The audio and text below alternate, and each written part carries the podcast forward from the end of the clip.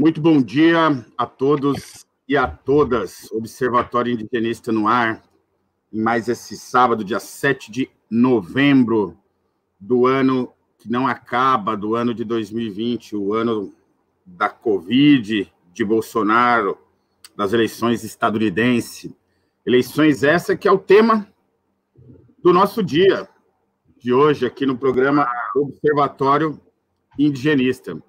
O Observatório que tem o seu canal ali no YouTube e também retransmite através das ondas do rádio com a parceria com a Rádio Cultura AM 930 do estado do Paraná, a mais democrática rádio do Brasil aqui que trabalha em parceria com a gente www.cultura 930.com.br Está aqui o link aqui para quem quiser nos ouvir nas redes sociais da Rádio Cultura e nos acompanhar ali no seu rádio 930 no estado do Paraná para mais de 30 cidades. E a gente aqui, nosso canal aqui é um canal de sobrevivência, então nós temos ali o nosso Apoia-se, nós temos o lado também, aqui é Fora Bolsonaro, Fora Mourão. Quem quiser aí, curta, se inscreva, acione o sino para receber os as nossas entradas ao vivo e também mande seu comentário aqui para o nosso Observatório Indigenista. Nós já temos aqui a nossa audiência, que é a Cláudia Penavo, o Guilherme Bauer, a Lívia. Um bom dia para vocês todos, para vocês todos, para vocês todas.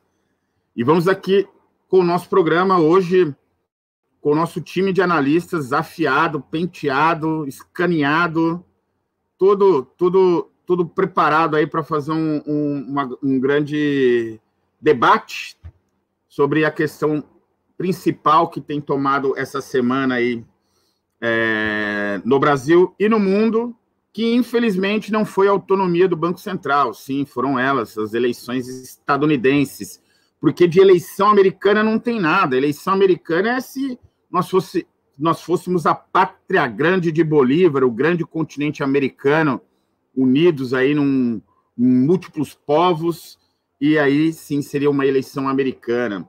Democratas ou republicanos? O que acontecerá com o Brasil e, sobretudo, a repercussão dessas eleições e do candidato vencedor com relação às terras indígenas? O que muda para nós, povos indígenas? Quais os planos do imperialismo estadunidense para as crises do capitalismo. Vamos aqui conversar com ele, o intrépido filósofo Nuno Nunes, educador indigenista, mestre, doutorando, filósofo, enfim. Nuno Nunes, bom dia. Bom dia, Cristo Pan, bom dia, João. Vamos lá fazer essa análise que o bicho está pegando, tá bonito de ver. E na briga entre Biden e Trump, a gente torce pela briga, tomara que ela exista. É, João Maurício Farias, também aqui presente do nosso time de analistas permanentes, vai trazer a sua contribuição. Sociólogo, mestre em psicologia, educador, professor um monte de outras cositas mais. Bom dia, João Maurício. Bom, bom dia a todas e todos e todos, ao Cristo Pan, ao Nuno. Eu vou agora na primeira, no cumprimento aqui, já dizer que eu já estou ficando com o Guilherme Bauer, que está dizendo que já se, se enfastiou, como diz aqui no Sul, dessa indefinição norte-americana e se proclamou como Guaidó, presidente dos Estados Unidos. Então eu fico com o Guilherme Bauer, é o novo presidente dos Estados Unidos a gente já vai marcar contigo aí uma manifestação pública, Guilherme, para que tu faça teu discurso de, de posse. E já admite publicamente, já toma posse daquela aquela bagaça lá, porque se nós somos protetorado norte-americano, temos o direito também de eleger e ser eleitos presidente dos Estados Unidos. Ah, imagina que pouca porcaria, hein? Guilherme Bauer, meu querido amigo Guilherme Bauer, carinhosamente chamado por mim e por muitos que o conhecem de doido. Então, maluco por maluco na presidência dos Estados Unidos, eu prefiro é o doido. É isso aí, estou com você, Guilherme Bauer. Assume lá, é, destrói as, as ogivas nucleares, acaba com o complexo militar industrial e também é, devolve a terra para os parentes. Aí o resto, se não te matarem na outra semana, você, você inventa alguma nova moda aí. Vamos seguindo aqui com o nosso programa.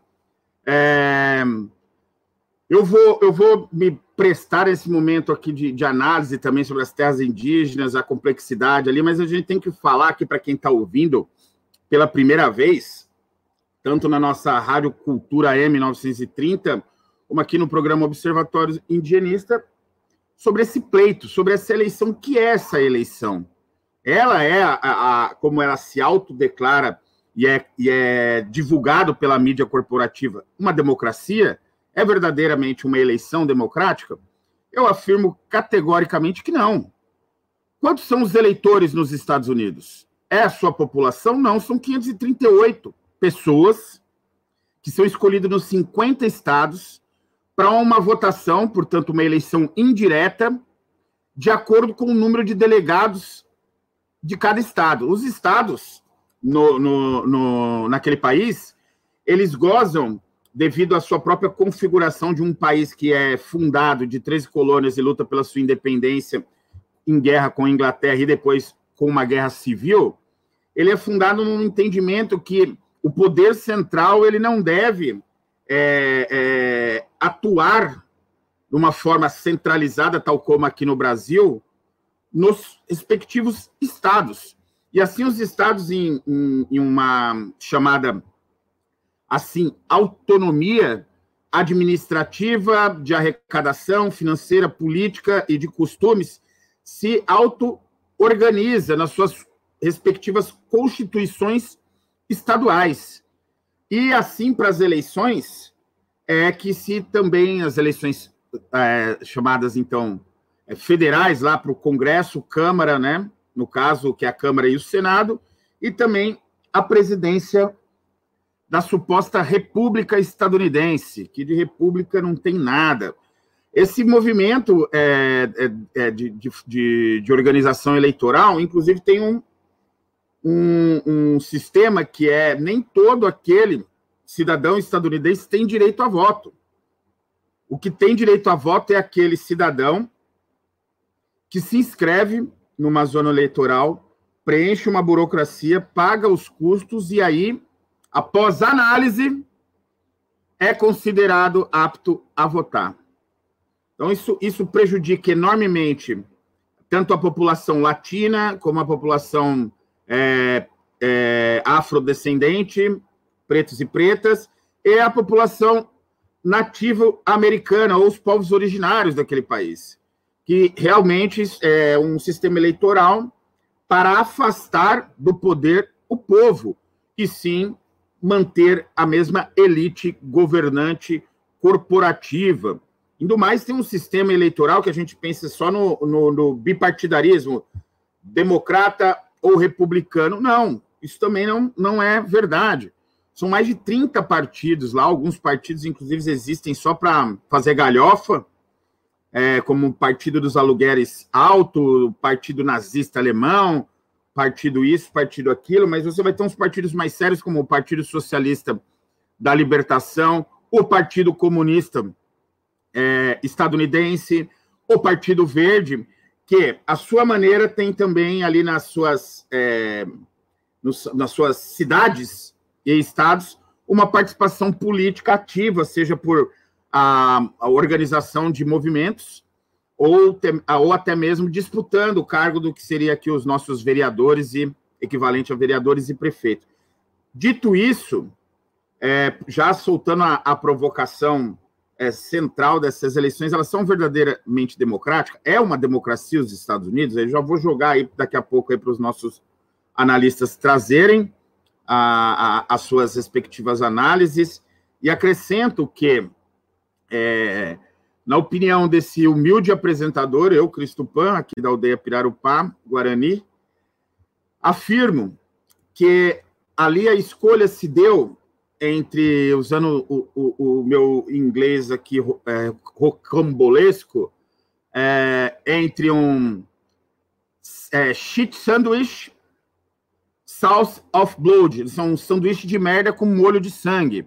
São esses, esses, esse perfil desses caras assim, é que, como eu já antecipei para meus colegas aqui, que eu penso que naquela democracia eles escolhem os garçons.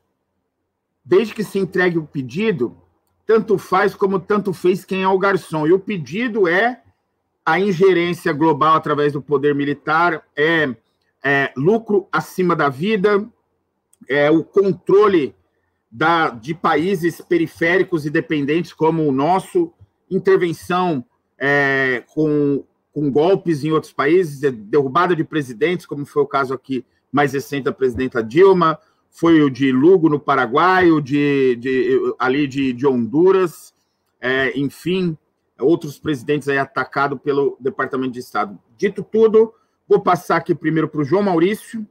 João Maurício, com a sua análise, lembrando aqui que vocês podem mandar, vocês podem mandar suas perguntas, seus comentários que a gente vai ler, vai incluir aqui.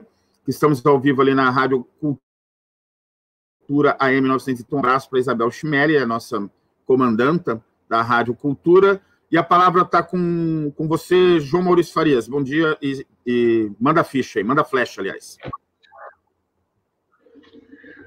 É, ontem a gente até teve a oportunidade de ter uma, um, um diálogo sobre, sobre esse tema. E gente, antes de entrar no programa, eu estava pensando se a gente não vai estar tá se autoplagiando, né? Mas puxar algumas coisas que a gente conversou ontem é interessante. Pensar que a, eu acho que ali, complementando a informação que o Curé colocou, a gente uh, vota uh, nos Estados Unidos. O, não é a gente, né? Porque eu não me considero protetorado, né? Eu luto para que não seja, né? Se bem que tem aqui no, no sul do Brasil, nas, nas principais capitais do sul do Brasil, o pessoal vai fazer amanhã manifestações dos coxinhas aqui no bairro Coxinha, aqui de Porto Alegre, no Moinhos de Vento, pretende fazer manifestação contra o Baden e contra, a, inclusive pedindo recontagem dos votos e, e possi possibilidade de impeachment do, do novo presidente dos Estados Unidos, né? Ah, são os, os bolsonaristas daqui estão enraivecidos, né? Mas aí para só para lembrar, né, a, a, votação ela se dá assim, se tu tem 50% mais um partido, ele leva todos os votos para o colégio eleitoral. Então, nem a proporcionalidade possível no, em cada estado, né, porque as votações estão muito equilibradas, tu não tem uma proporcionalidade dos delegados. Se, se seguisse essa ideia de proporcionalidade, tu até poderia dizer que, que, que os estados estariam representados no, na, né, no colégio eleitoral, mas não tem uma representatividade efetiva dos estados, porque é o quem ganha elimina todos os, os, os votos de quem perdeu, né? Então, não, não se respeita isso e está correto, Curé, dizer que isso não é uma democracia, nem uma democracia liberal. Não dá para ser considerada uma democracia liberal, porque não tem, não tem essa ideia de que as pessoas valem um voto, né? Cada um vale seu voto, que é o, o preconizado pelo, pelo liberalismo, né? Então, a, e, e, e, que novidades, assim, que eu não conhecia o processo eleitoral norte-americano e conheço muito pouco, é que cada estado faz, fez também seu, seu plebiscito. É uma, é uma eleição que também ela é plebiscitária de várias questões, como no, no caso do Oregon, que acabou aprovando a despenalização da utilização e o porte de, de drogas, né?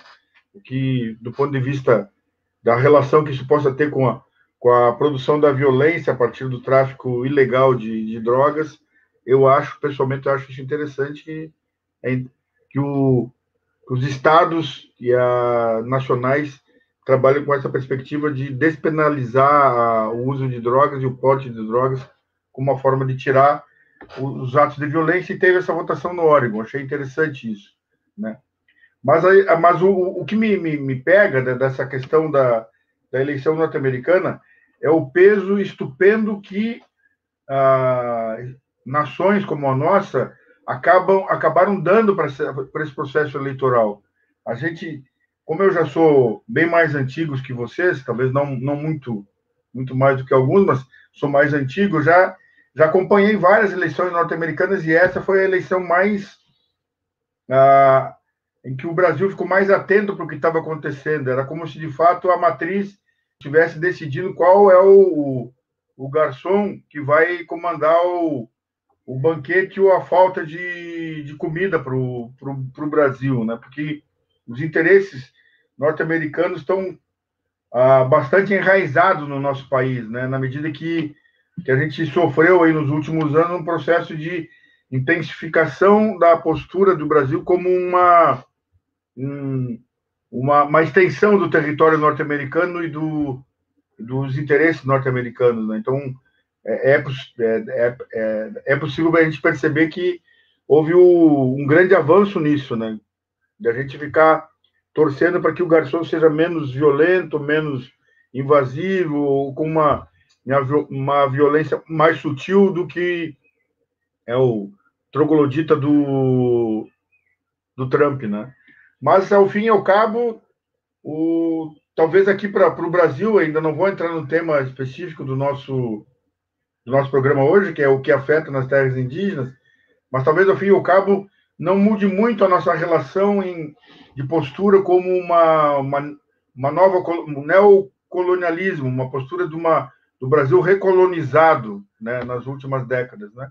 Então, acho que nas últimas décadas, não, nos últimos quatro anos, seis anos, né, houve uma, uma volta de uma colonização do país. Não que no período Lula e Dilma a gente tivesse deixado efetivamente de ser colônia, mas a gente tinha posturas né, iniciativas do, dos governos mais à esquerda que tentavam garantir um mínimo de soberania nacional, o que agora não é não é um interesse nem do, do atual presidente, nem do quem comanda o Congresso Nacional, e tampouco dos militares, desse governo militar militar, porque o Bolsonaro nem é civil, né? A gente vive um governo militar, então não tem essa ideia essa intencionalidade de soberania, né, que se coloca completamente alinhado aos interesses norte-americanos. Então, se, em relação a essas eleições, eu ah, finalizo essa intervenção agora dizendo que talvez o que a gente tem agora seja uma, uma postura mais sutil na dominação, menos ah, ah, absurdamente explícita, né, mas uma postura mais sutil que, que fecha com que o, o, o Obama vinha fazendo, né? Que o, o período que o Brasil foi ah, que foi a, a do, que o Assange colocou, né? Que o Brasil estava sendo investigado, que estava sendo as informações da Petrobras, o próprio presidente Dilma estava sendo espionado, né? Investigado, espionadas, né? Eu acho que quem tramou o golpe aqui no, no Brasil foi no período do, do governo Obama que foi tramado e foi implementado o golpe, né? a, a gente passa para a fase dessa da mais da, da, espionagem, mais do na perspectiva CIA do que do, da perspectiva do, do comando militar, né? Então, talvez a gente tenha essa nuance assim de, de mais sutil, uma dominação mais sutil do que do que estava sendo feita, né? É pelo menos o que eu estou pensando nesse momento. Né? Muito obrigado, João Maurício. Nós temos aí é, esse desafio de entender realmente, porque impacta a realidade brasileira e latino-americana. Vamos passar aqui para o Nuno também trazer sua análise. E a gente tem aqui a, o Associate Press, que não está trabalhando com a divulgação do dado, mas tem uma tabela ali que aponta 264 delegados para Biden e 214 para Trump na, na, na, atual conjuntura, tá? Já uns três dias empacado nisso. Imaginava-se que até a madrugada dessa sexta-feira haveria uma, uma divulgação é, de novos resultados e, e possivelmente a proclamação da vitória de Joe Biden, mas com a situação da Georgia sendo a possibilidade de recontagem de votos em Georgia, é, e também a descoberta de certos eleitores que estão nas listas que é um dos argumentos do, do Trump com, com relação ao questionamento da votação pelo correio, que já estão mortos, então isso vai gerar um, uma possivelmente uma batalha judicial e também tem a apuração da Pensilvânia que está no seu, na sua reta final ali com uma diferença muito pequena a favor do Joe Biden. É, Nuno, o tempo é teu, fala, fala aí, manda flecha ao pé do bambuzal, Nuno Nunes. Valeu, Cris. O, eu estou acompanhando aqui como uma referência para a gente saber o, o, impacto nos povos indígenas dessas eleições lá nos Estados Unidos. Ah, os parentes lá da Dakota do Norte, onde passa aquele oleoduto, petroduto, gasoduto, um monte de duto lá. Eles chamam de pipeline. E tem uma guerra instalada já há muitos anos, aí desde 2017, com muitos anos não, né? É recente, mas ah, desde 2017 os indígenas se levantaram contra esse empreendimento que é, pega o óleo, né, petróleo e mais outras outros produtos ali da fronteira dos Estados Unidos com o Canadá e atravessa, né, até lá no meio dos Estados Unidos, onde se concentra as reservas, né, onde ele, os Estados Unidos têm a, a, os depósitos de petróleo e tudo mais, que eles, inclusive petróleo que eles roubam de outros países, eles levam tudo para o centro ali para armazenar, porque eles têm uma dependência gigantesca, né, a esse petróleo. E aí os indígenas se levantaram lá contrários a esse duto que passa na terra indígena deles, né, no, no território.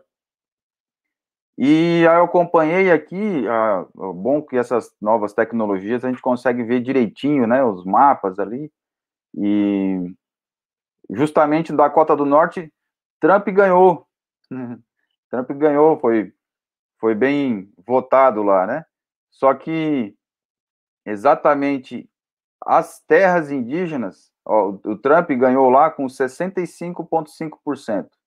O Biden ficou com 31,9%. Ah, mas justamente no mapa, as terras. Deixa eu mostrar aqui. Vou até. É legal mostrar aqui. Para ilustrar o que a gente está vendo. Olha que legal. Esse é o mapa da Dakota do Norte e a gente tem a Dakota é, inteira ali em vermelho, né? E a gente tem dois locais só em azul.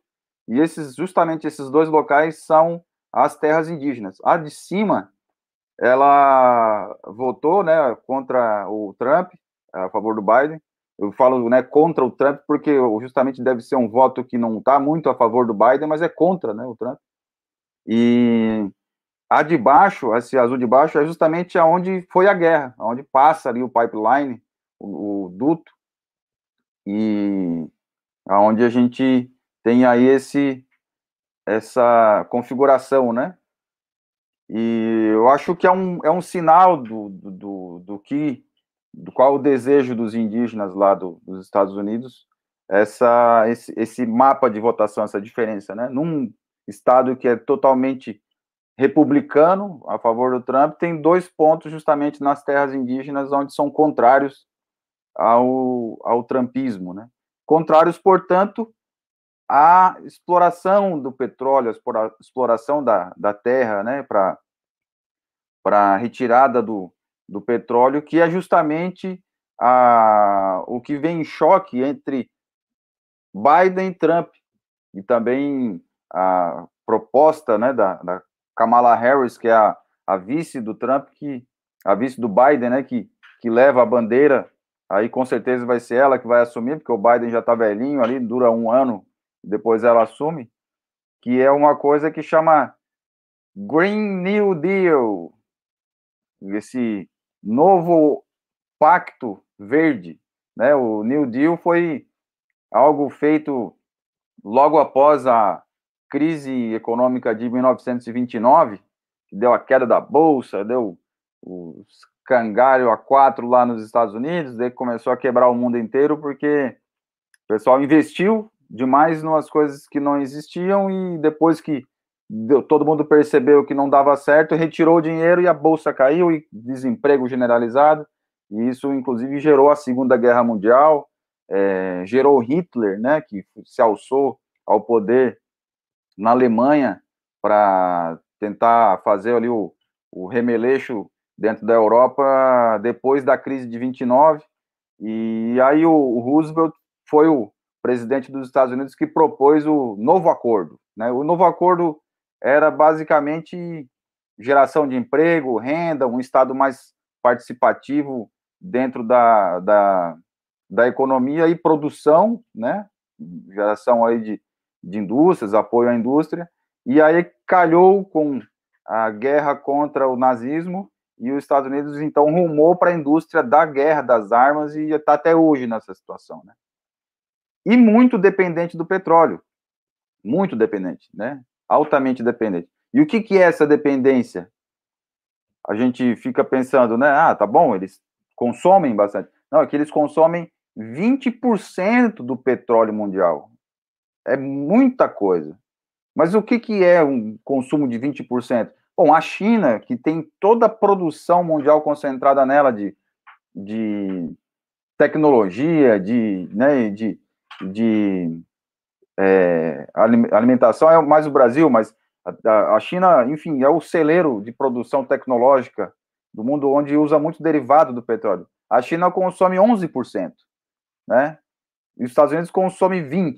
O que, o que é isso? Né? Eles, eles gastam com os carros? O que é? Não, que eles têm que manter o controle do petróleo do mundo, do preço, porque o dólar, justamente a moeda deles, ela é atrelada ao consumo do petróleo, que esse foi o acordo de que eles fizeram logo depois na década de 70 para tirar o, a relação do dólar com o ouro, né? Então ficaram atrelado o dólar ao consumo do petróleo. Então eles têm que garantir que esse petróleo seja consumido, seja, né, eles têm que ser os donos da banca. Né? E isso não deu mais certo, durou um período até hoje, né, não deu mais certo. Então, o Brasil, por exemplo, o Brasil consome 3% do petróleo mundial, né? A Índia, 7% do petróleo mundial. Os Estados Unidos é, é muita coisa. E o, a, as exigências das mudanças climáticas, é, né, que que estão aí sendo discutidas em vários fóruns, em vários locais, porque está né, acontecendo essa, essa mudança né, de temperatura em muitos lugares e tudo mais, e é altamente ligado à queima do petróleo.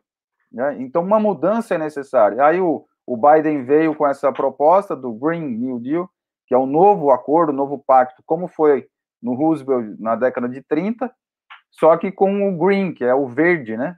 Pô, agora eu e o João estamos aqui de camiseta verde, mas não tem nada a ver com isso. A gente não está torcendo para. Foi uma coincidência. Mas é esse verde, né? O, o, o, o novo pacto para uma economia verde. E a gente sabe que essa economia verde ela vai para o. Ela sai do mundo da, do consumo da, do petróleo e migra para o consumo do mundo da eletricidade, né? E essa eletricidade, portanto, é movida a partir de terras raras, a partir de outros minérios, né? E que esses minérios justamente estão em grandes reservas sob as terras indígenas no Brasil e no mundo, né? Na África, no, na Bolívia, que foi o exemplo do lítio, que é um minério essencial para a transmissão, transmissão de energia elétrica, né, com mais qualidade. E o golpe que foi dado na Bolívia contra o Evo Morales foi anunciado, né? Que foi, como falam o, o, o lá na, na Al-Qaeda, né? E lá no Estado Islâmico, quem assumiu o atentado terrorista? Ah, foi a Al-Qaeda, né? Foi o Estado Islâmico, foi Osama Bin Laden. Quem assumiu o atentado terrorista contra a Bolívia foi Elon Musk, né? O dono da Tesla, que é uma empresa altamente dependente do, do, do lítio, né, de outras terras raras para transmissão de energia. E, no nosso caso, fala, João. Não, é que a, a, o lítio, o, o, esses metais raros, não são só utilizados para transmissão de, de energia, também dados, porque os dados são através de impulso elétrico que eles são emitidos, né? Então aí se fecha com essa com esse, com esse avanço do controle a partir do controle da informação. Exatamente, controle, controle dados, da né? economia digital, né? Tá tudo agora amarrado para que funcione a partir dos nossos smartphones, né? A gente vai entrar no mundo de smartphone, sendo que a gente não tem uma indústria capaz de produzir esse negócio aqui no Brasil. A gente está altamente dependente do, do, da indústria do, da Europa, da Nokia, da China, né, da Coreia do Sul, e a gente então fica com o smartphone, passando fome de tecnologia. E, e aí, com, esse, com esses dados, a gente consegue perceber que o aumento do, do, do, do preço, né, da, a, a busca a, pelo ouro, ela também é ligada a esse Green New Deal, esse grande novo né, pacto verde aí que está sendo ganhado, né, sendo promovido lá nos Estados Unidos com Biden, e aí a gente vê direto o impacto do, na terra indígena Yanomami, por exemplo. Né? O Bolsonaro conseguiu resolver e retirar os garimpeiros da terra indígena Yanomami. Né? Mourão, presidente da Amazônia, conseguiu ir lá e tirar o, os garimpeiros? Não, né? não, não fez, não vai fazer. Né? Os Yanomami foram contaminados, uma parte gigantesca da população foi contaminada por coronavírus por conta desses garimpeiros, né? não se resolveu o problema e não vai se resolver com esse governo do, do Brasil, porque é, o ouro é uma das partes essenciais para a transmissão de energia elétrica, como lembrou o João, né? E também outros metais, outras terras raras, né? Para produção de ímãs e tudo mais. Então essa que é a mudança que a gente vai percebendo aí, sai, né? A, aquela as guerras pelo petróleo, pelo controle do petróleo e entram um novo tipo de guerra que é o controle da, das terras raras e dos metais preciosos para tecnologia elétrica, né?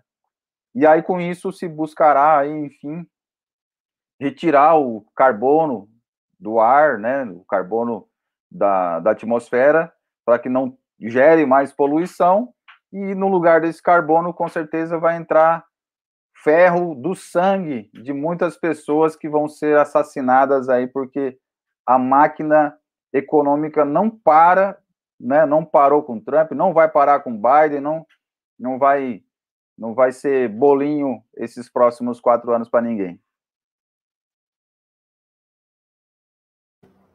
Valeu, Nuno. É, estamos aqui ao vivo, o Observatório Indigenista, nosso canal no YouTube e também em, na Rádio Cultura AM 930, www.cultura930.com.br ou no seu rádio ali na, no Dial 930 AM. É, estamos aqui com a presença do Nuno Nunes, filósofo, educador, indigenista, é, e também com João Maurício Farias, cientista social, mestre em psicologia social, educador, professor, indigenista. E eu, Cristo Pan, na apresentação aqui direto da aldeia Pirarupá, Palhoça, Santa Catarina, da etnia Guarani. É, no, no, processo todo, a gente vê é, que os grandes meios de comunicação, tanto brasileiro como é, é, dos países aqui da América Latina e mundial, para ser bem exato, tem dado destaque à eleição estadunidense no sentido de que parece que é uma mudança de regime no meu entendimento aqui, humilde, não, é uma mudança de garçom. O regime permanece. Os democratas, eles têm mais é, entendimento, inteligência militar, know-how, como preferirem, para organizar intervenções em outros países. Tanto que durante, a despeito de Obama ter ganho o Prêmio Nobel da Paz, foi o período de maior concentração de guerras que ele coordenou depois do Bush.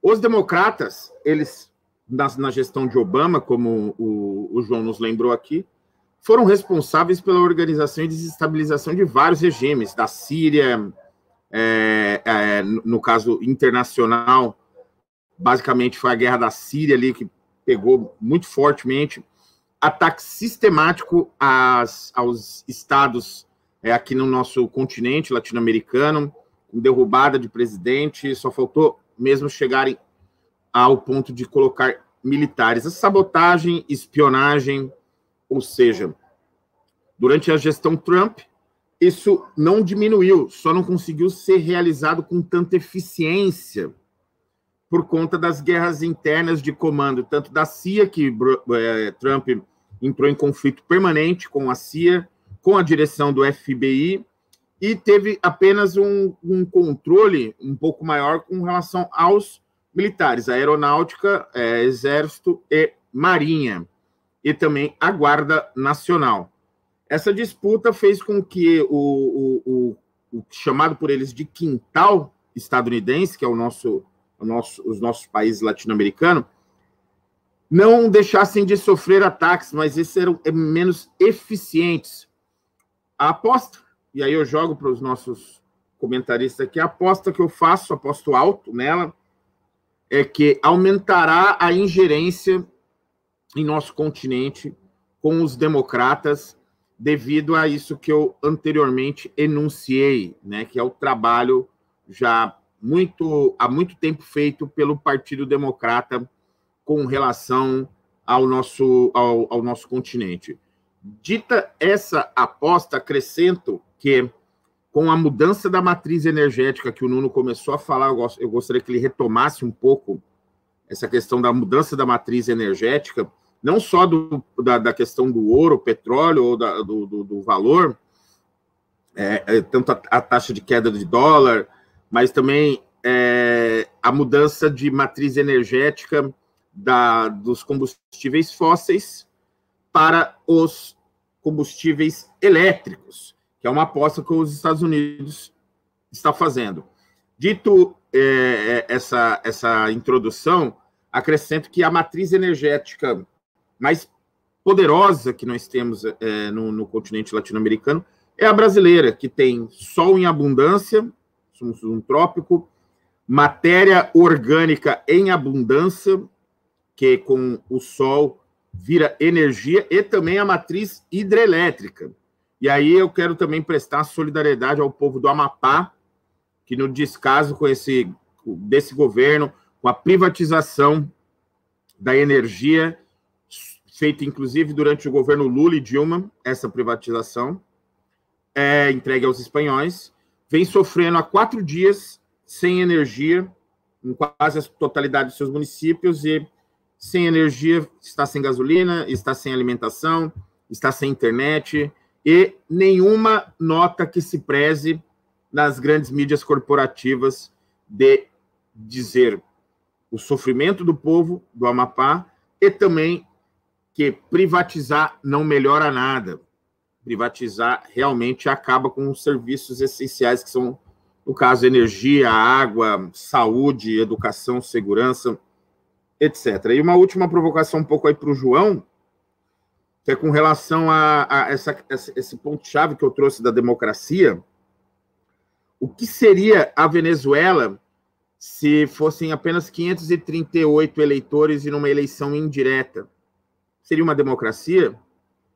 Que ela é chamada de ditadura. O que seria de Cuba com essa mesma, essa mesma lógica? Cuba que elege bairro a bairro os candidatos para chegar no poder político em Cuba que necessariamente, inclusive, nem precisam estar filiados ao Partido Comunista Cubano, mas é eleito ali vizinho a vizinho, do bairro para a cidade, da cidade para o departamento, para o Estado, e do Estado para a nação. As pessoas se conhecem, conhecem os candidatos. A China, que tem também a sua indicação do presidente ali com uma modalidade totalmente diferente, e é chamada de ditadura chinesa a Rússia, que também o, o, tem uma outra modalidade, mas tem o voto universal, também tem a, a alcunha de ser uma ditadura. Então, trazer essa da, do, dos Estados Unidos, democracia, ditadura, quem são eles para dizer o que é uma democracia? A OEA, que fez o que fez na Bolívia, e agora está ali pianinha, quietinha com relação à situação estadunidense. Então, vou passar aqui primeiro para o João, por ordem de juventude há mais tempo, e na sequência, para ele, Nuno, barba e cabelo branco Nunes. Vamos aqui, um abraço aqui para quem está aqui, a Drica Biller, o, o, o, Guilherme Bauer, que já diz aqui que um dos decretos primeiros dele vai ser declarar que a Terra é redonda. Vai, vai, vai tomar um tiro, hein, hein Guilherme? E hoje eu estou só escutando e aprendendo com essas feras em geopolítica. Gentileza sua, Drica, eu estou mais para fera em alguma coisa um Fera Neném, como uma banda que eu adoro, recomendo. Ouçam Fera Neném, música para criança que eu aprendi com meu querido amigo Levi, filho de Maíra, uma grande companheira aí que passou pela minha vida. É, Drica Biller, elogiando a gente. Aí, ó, o nosso querido Febrão aqui, lembrando, é, do, do, da OEA. Febrão, se tiver aí no apetite, é só colar que a gente te, te chama. Se tiver alguma coisa aí para analisar, dá um toque. E a Thelma, boa crise, excelente entendimento de democracia.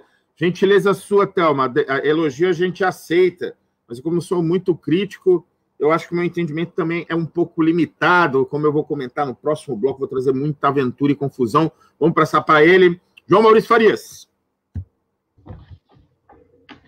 A gente pensar em, em democracia é um, é, uma, é um conceito muito amplo que muitas vezes não diz nada, né? No sentido de que não esclarece se de fato há um, um processo de consulta livre, informada, com profundidade a, aos povos, né? Aos povos do, do, ponto de vista micro, né? Como o Nuno fala, né? regional, né? Município regional, o próprio país. Estados Unidos sempre se vangloriou como o berço da, da democracia moderna, né? No sentido de que se, se, dava o direito de intervir em outros países que ele julgava no discurso, né? Apenas no discurso, mas para esconder seus interesses econômicos nas invasões dos, dos países, principalmente dos países árabes, né? De produção uh, intensa de petróleo, invadindo para justificar suas guerras, para se apoderar do, do petróleo, né? Ah, de fato, Cureto, falar em, na, na, Venezuela, a Venezuela né, fez as eleições, fez as consultas, fez os plebiscitos, e ela talvez seja muito mais democrático as consultas que se fazem lá para eleger seus, seus governos do que os próprios Estados Unidos, né, que se coloca como o país da, da democracia liberal moderna e que, de fato, ela é uma colcha de retalho, no sentido de que ela é muito tem muitos furos nessa democracia que, de fato, ela não a, a, chegada de um presidente não representa o pensamento da maioria, no sentido de que vá a, a, os desejos, os anseios da população chega até o, o comando do país, chega até esse garçom, né? Que é a gente tem ali um, um sistema que favorece quem quem domina a, economia norte-americana associado ao, ao Pentágono, à indústria militar, né? Então, financeiro militar, talvez a gente pudesse dizer que é o domínio financeiro militar, né? E aí a, a possibilidade agora da é estranho isso, né? Faz três dias que a gente vem, faz três, quatro dias que está vendo assim, ó, 264 votos para o Biden e, no, e 215. Isso já está sendo noticiado há, há quase uma semana, né?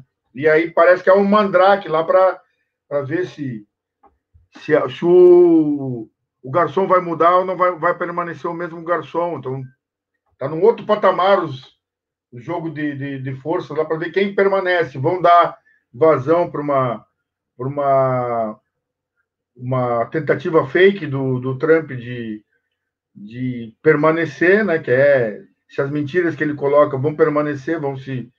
É, eles estão os bastidores né, do, do, do da, da, cena política estão vendo para que lado que vai, né? As eleições foram ganhas pelo Biden, mas agora estão vendo que como é que eles garantem a, a posse ou não do Biden, qual é o jogo que vai, que vai se dar. E esse jogo me parece que está no jogo da, como eu estava falando, da mudança de, de eixo econômico, né? Que passa, talvez, a consolidação do, do sistema de, de controle informacional, né?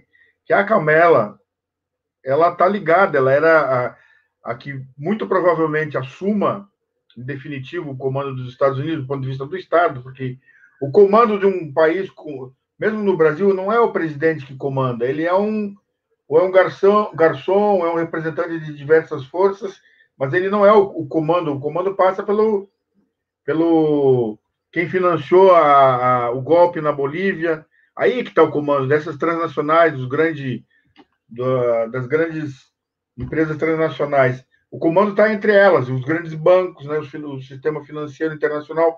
O comando passa por ali. Aí eles vão vendo para que lado eles vão, vão botando seus, seus representantes, né?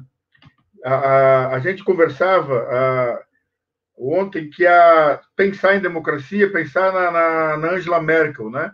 Angela Merkel, na Alemanha, vai fechar quase 20 anos que ela está no comando da Alemanha.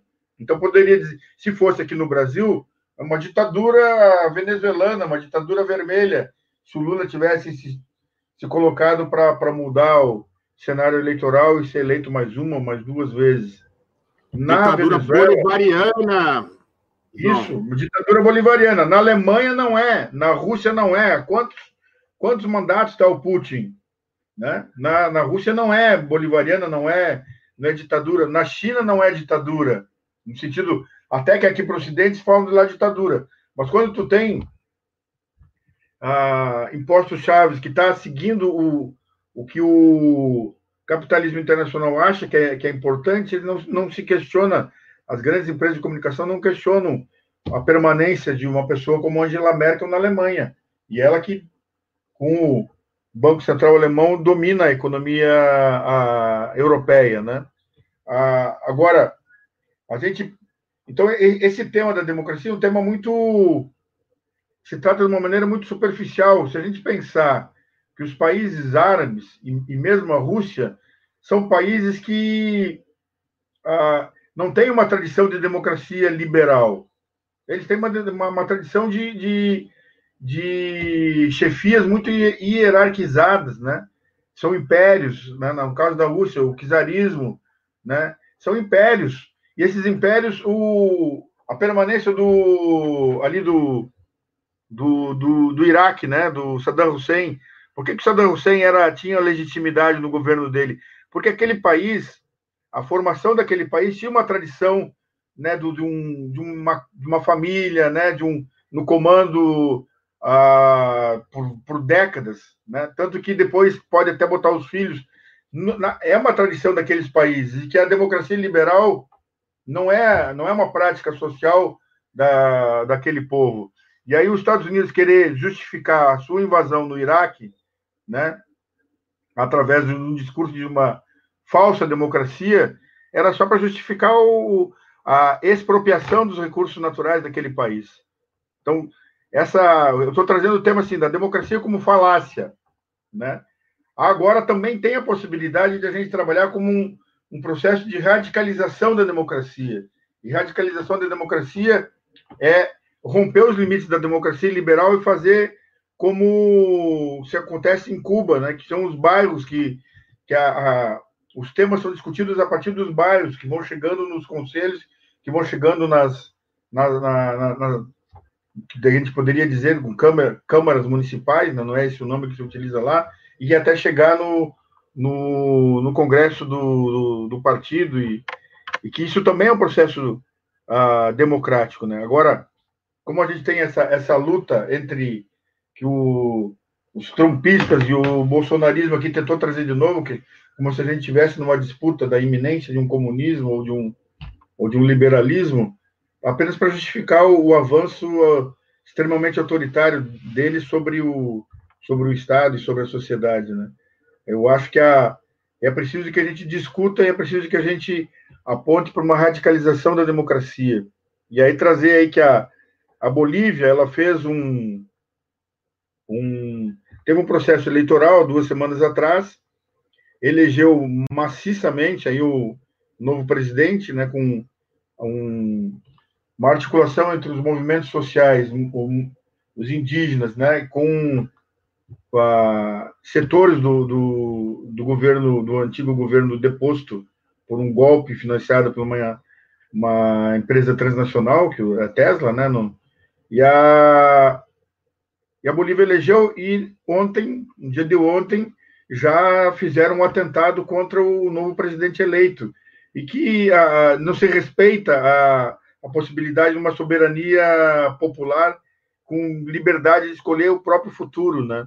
A gente tem ainda um, um, práticas aí que a gente pode dizer que são, ah, do ponto de vista de uma ética social, abomináveis. Mas é preciso que os países que queiram ter sua soberania garantida, que pensem no, no como se proteger disso. Pense no fator militar, né, como, como ter controle sobre os seus militares, que é preciso que a Bolívia se coloque de uma maneira muito séria sobre isso, né? É preciso que países, ah, quando ah, ah, talvez tenha sido uma grande falha do governo Lula e Dilma não terem se preocupado com o fator militar aqui, tanto que a gente teve o golpe articulado. Agora tem um livro do, do Temer, né? Que um, um pseudo-filósofo aqui da Universidade Federal do Rio Grande do Sul, né, que ele talvez esteja mais para o Olavo de Carvalho do que para filósofo, ele tá, né, compilou aí as entrevistas com o Temer e está trazendo que a articulação do Etchegóin, Vilas Boas, Temer, para garantir o golpe sobre a Dilma Rousseff, né? E, a, e essa, a, essa guinada né, de, de militares entreguistas se apossou do nosso país, né? Então a gente tem isso. Para garantir uma democracia efetiva e radicalizar, é preciso que a gente pense no tema dos militares. A gente está de verde oliva hoje, não é, é, é uma mera casualidade. E para poder ter controle sobre o seu, sua, a, a, sobre o seu processo de busca de autonomia e de capaz de garantir uma, uma soberania do, do, seu país. Né? Se a gente não pensar sobre isso, a gente vai estar suscetível a golpes e contragolpes. Né? E aí, na próxima intervenção, acho que a gente já entra direto no tema aí do, do que pode significar o Biden e a Kamala Harris, né, que eu não, não sei pronunciar, em relação aos povos indígenas no, no Brasil, que eu acho que a coisa vai ficar muito complicada, talvez até mais do que já estava ficando, né? Mas vamos lá.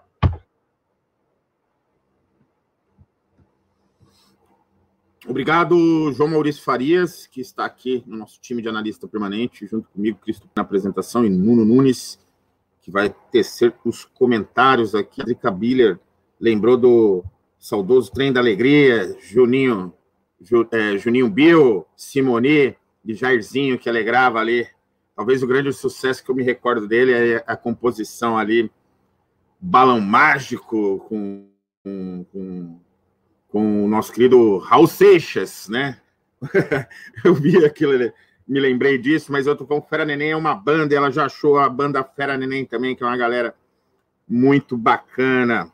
Curitiba Dive na área aqui, ó, um abraço para você, Curitiba, saudade de te encontrar, meu camarada, fumar e cuspir no chão ao seu lado e ouvir as suas anedotas históricas.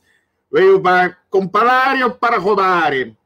Vamos, vamos aqui continuar o programa, piada interna à parte. Vamos passar para o Nuno fazer a sua, a, a, a sua análise. E lembrando aqui da querida Violência Rivas, personagem de Peter Capusotto ali, um artista argentino que hão de nos servir um choripan de caca, vão servir um sanduíche de merda para gente nessa grande fábrica de que se tem o nome de capitalismo. Vamos lá, Nuno Nunes, mete ficha, pode falar aí dos reptilianos, pode falar do, do, das coisas mais conspiranoicas, que nós estamos aqui aberto para isso também, que eu sei que você, igual a mim, dedica o domingo, o domingo para ouvir essas grandes teses furadas, mas que nos enche de alegria e possibilidade. Vamos passar aqui. Aí, também, para quem chegou agora, lembra de curtir, compartilhar, entrar nas redes sociais ali também da Rádio Cultura 930.com.br e no nosso Observatório Indianense para ajudar a gente a fazer um bom combate, porque aqui é fuck Biden, fuck Trump, fight the power, combate o poder, vamos aqui construir o nosso povo brasileiro, deixa eles lá que, que se matem. Nuno Nunes. Vamos lá, então, é, já está no para frente mente aqui ou é no para trás mente ainda? Nós estamos no mente só agora, né, cara? Que a gente está no meio do, do negócio aí. Mas Biden Trump mente. Faz aí, manda a ficha, Nuno. É, Biden é Trump então. mente. Ah, sobre essa mudança da matriz né, energética do, do petróleo para elétrico, né? É, basicamente é quem que vai ali no quem vai girar o motor, né? O, o, os Estados Unidos é muito ainda dependente, como eu estava falando antes, do da queima, da combustão, né?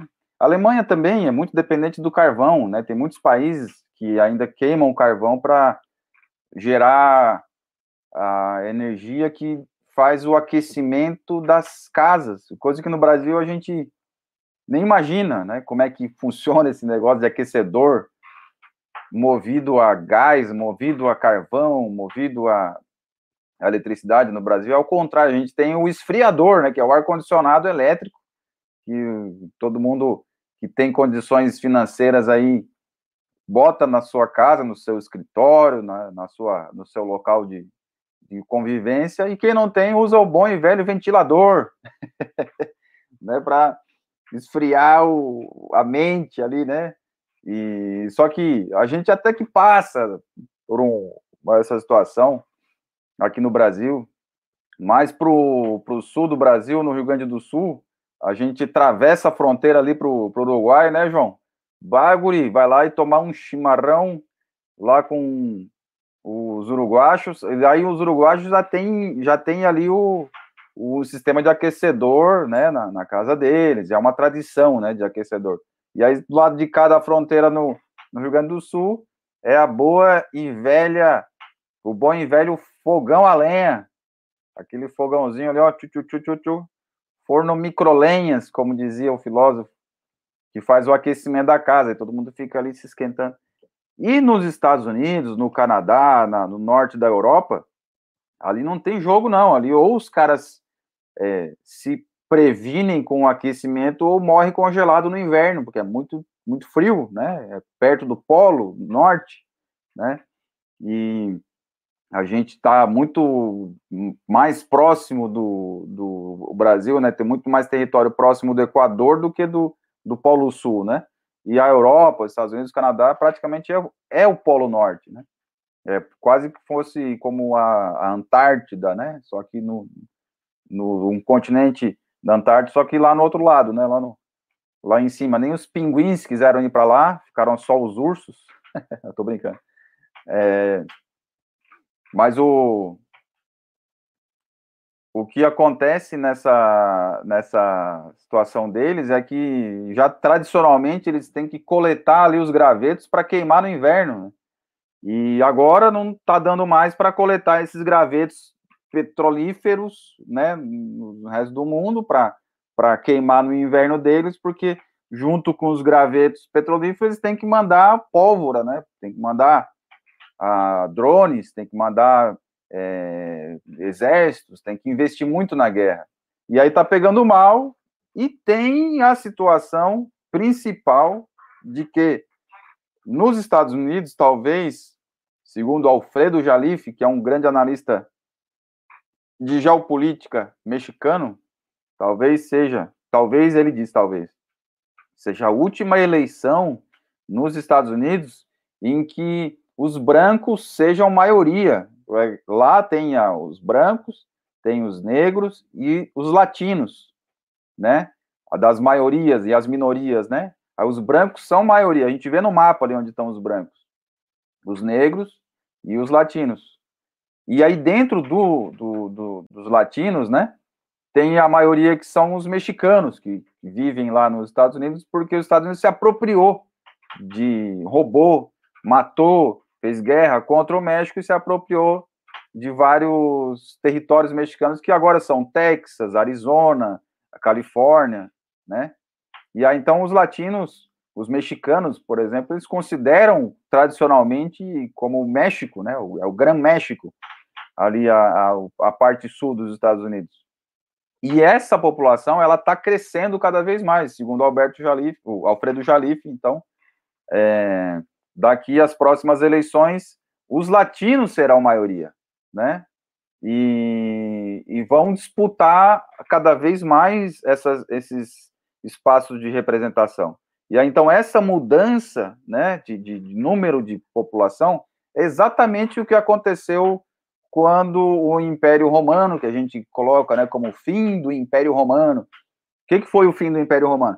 é que não tinha mais condições dos próprios romanos, que nasceram em Roma, daquelas famílias tradicionais, comandar o, a população né, de dentro do território do Império Romano, porque a maioria da população já era muçulmana, é, já era muçulmana, não, digo, já era ali do, dos povos da, da, do, do, da África, né, do norte da África, do, da, da Ásia Central ali, né, do Oriente Médio, e principalmente dos germanos também, né, dos povos germanos que foram ocupados ali o território pelos romanos e os romanos viram que eles eram bons de briga, vem, cá, ser o meu general, te dou aqui uma espadinha de Grayskull, e agora você vai lutar contra os outros, vamos dominar. Aí o, com essa, os hunos também, eles lutavam, eram os mercenários, né, que lutavam pró é, Roma, até que eles olharam assim, que, que a gente tá lutando para aquele cara lá, sendo que nós somos a maioria? E aí, aí, pum, acabou, foram lá e ocuparam Roma e falaram, agora quem manda aqui somos nós. Aqui virou quebrada, meu irmão. E aí, então, é isso que a gente está observando no, no, nos Estados Unidos, nessa vagarosa, esse vagaroso crescimento da, da, das minorias para ocupar as maiorias, né, ocupar essa, esse espaço de voto dos brancos. E aí a gente percebe que também tem esse, essa mudança tecnológica, né, essa, essa matriz energética, ela vai indo para para a geração de energia solar, que é mais os estados do sul ali, né?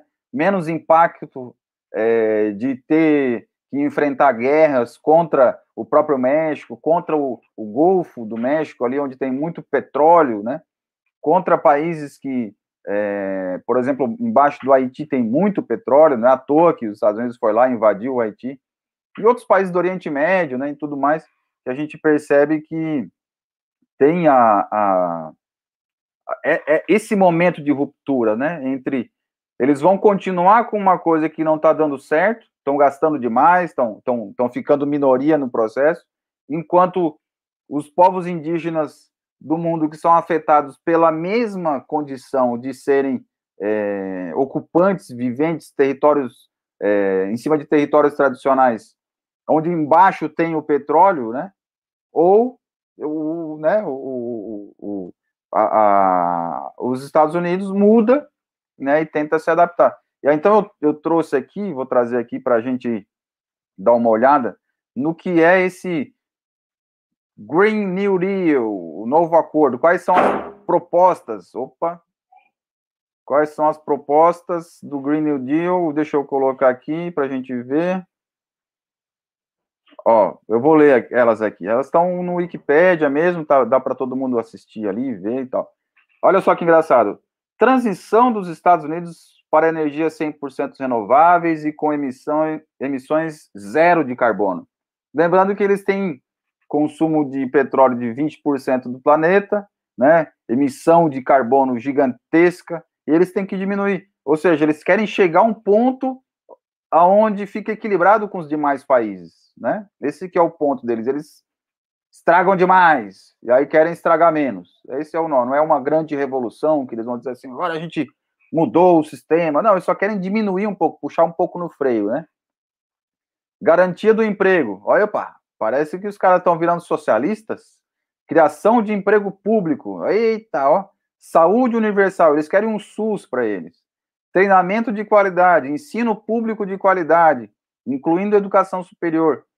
Investimento público, eles, o, o, Trump, inclusive, foi o cara que criou um BN, lá, um banco de investimento que eles não tinham. Inclusive, foi ideia do Lula. O Lula deu a ideia pro, pro, pro Obama. Obama, sabe que o Lula fala isso nas, nas entrevistas dele. Sabe o que que ele, ele falou pro Obama? Sabe o que que vai resolver o negócio de vocês? É se vocês criar um BNDES, que aí vocês vão ter o controle do financiamento do dinheiro público para ver para dizer aonde que vocês querem investir. Aí o Obama falou: Lula, eu te entendo, mas é impossível fazer isso nos Estados Unidos. E o Trump foi lá e fez. Né? Criou esse BNDES, que é esse investimento público, né?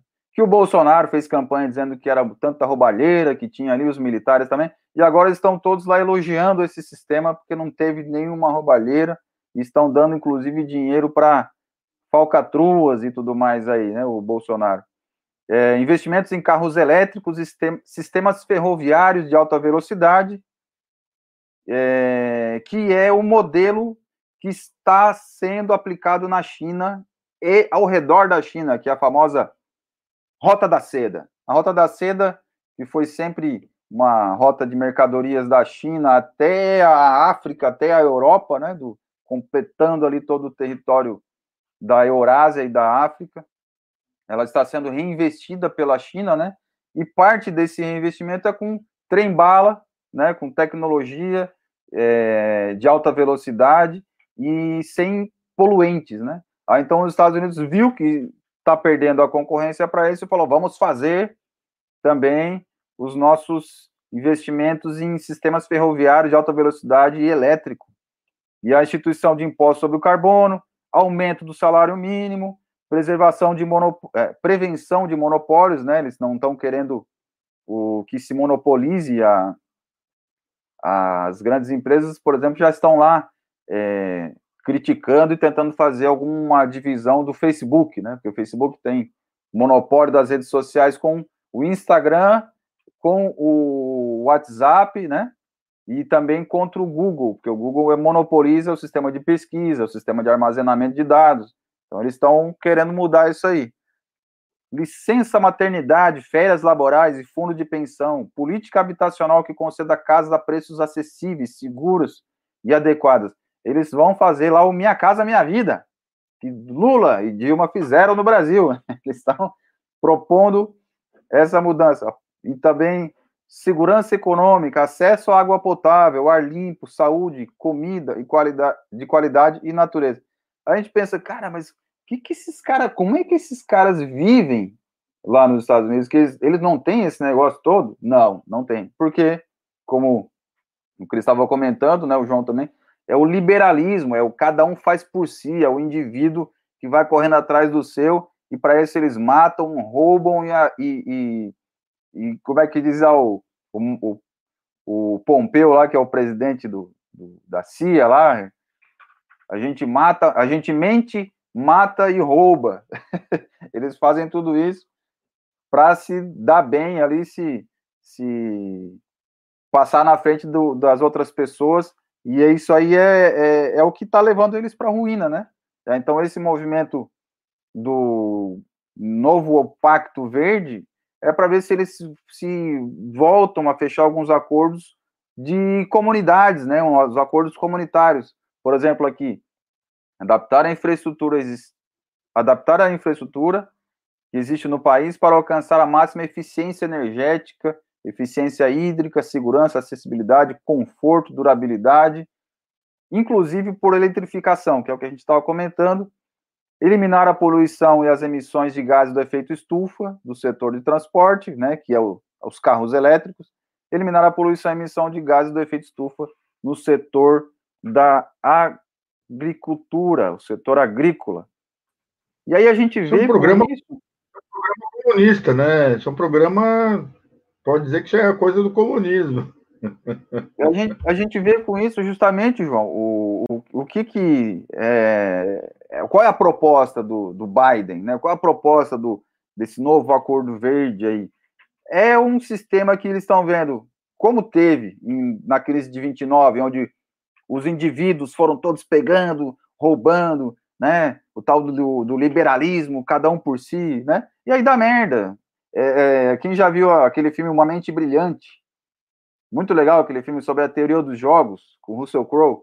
Né? A teoria dos jogos diz: se tem uma porta, né? E todo mundo quer passar pela porta ao mesmo tempo, vai bater, vai dar merda, não vai, não vão conseguir. Aí trava, e quando travou, vem aquela multidão que está atrás. Então, então tem que se organizar isso, né? Tem que fazer ali a, a gestão disso, né? E esse Green New Deal aí do, do, do do Biden, ele é nessa linha, né? Ele está dizendo assim: vamos organizar o consumo, vamos adaptar, vamos melhorar. E quem vai fazer isso? O Estado, o Estado forte.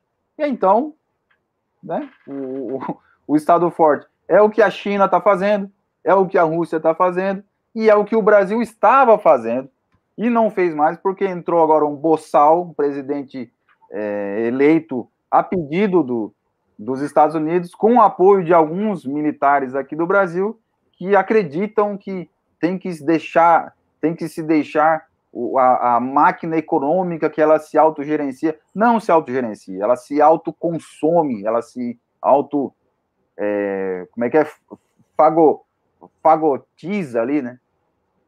Fagocita, é. Fagocita, ela se auto, autodestrói, né? Aí dá aquela impressão de que no começo está todo mundo bem, está todo mundo gerando emprego, renda, né? Mas depois ela se autoconsome e dá o caos. Então, para evitar esse caos, tem o planejamento, né? Tem a, as estratégias para se desenvolver. E quem pensa isso não são os think tanks privados, não são os fóruns, né? Não, não é isso, é, é o próprio Estado, porque é a organização que foi construída para isso, né? E a gente vê que o Brasil agora tomara, né, que esse bosta desse presidente chamado Jair Messias Bolsonaro, né, seja encarado como o, o Messias da má é, informação, né, da, da, da, da tragédia, né, e que os militares compreendam ali o que, que fizeram errado, né, que os brasileiros, principalmente, compreendam que não deu certo, né, não, é, não é por aí o caminho, e que a gente precisa de coisas mais, de, de ideias e vontades políticas e, e construções e planejamento mais voltados ao comum, às comunidades, porque se deixar para o indivíduo, a gente viu que vai dar merda, né?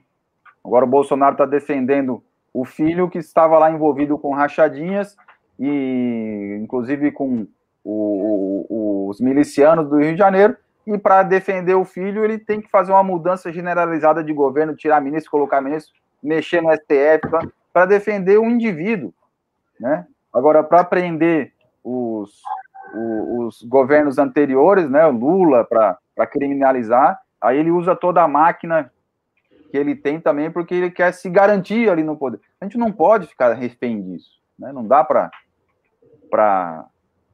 permanecer mais anos com isso, onde a massa, a maioria, é, já estamos chegando a 15% de desempregados no Brasil, sendo que em Lula e Dilma tinha 4%, 3%, né, várias empresas sendo privatizadas, como a Petrobras e tudo mais, o Banco Central sendo entregue para os banqueiros, aqui no apagar das luzes do ano, e a gente indo para um buraco cada vez maior, e quem vai ocupar esse buraco?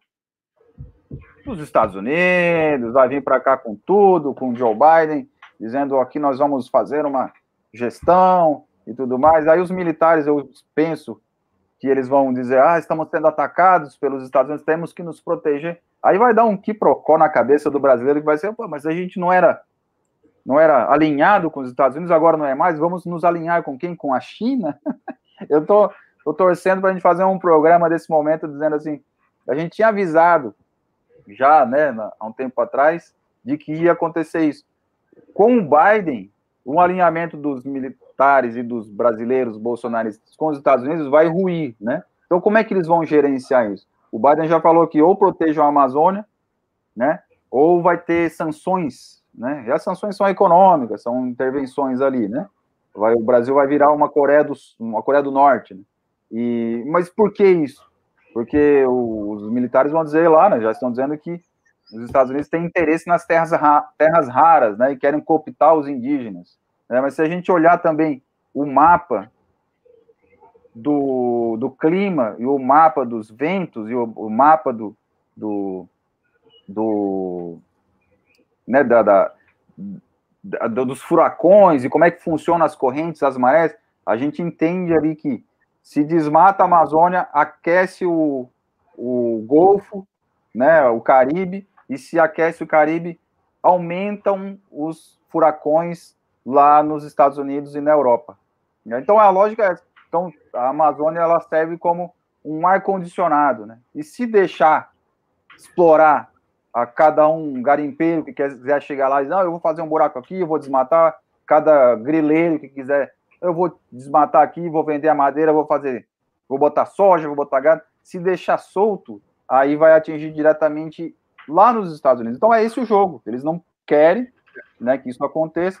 A gente tem uma um micro disso acontecendo agora, hoje, ali no entre a Etiópia, o, o Sudão e o Egito, porque lá tem o, o rio Nilo, né, que nasce na Etiópia, um dos do Nilo Azul que, que nasce na, na, no território etíope, e tem um outro Nilo que, outro vertente do Nilo que nasce em outro lugar.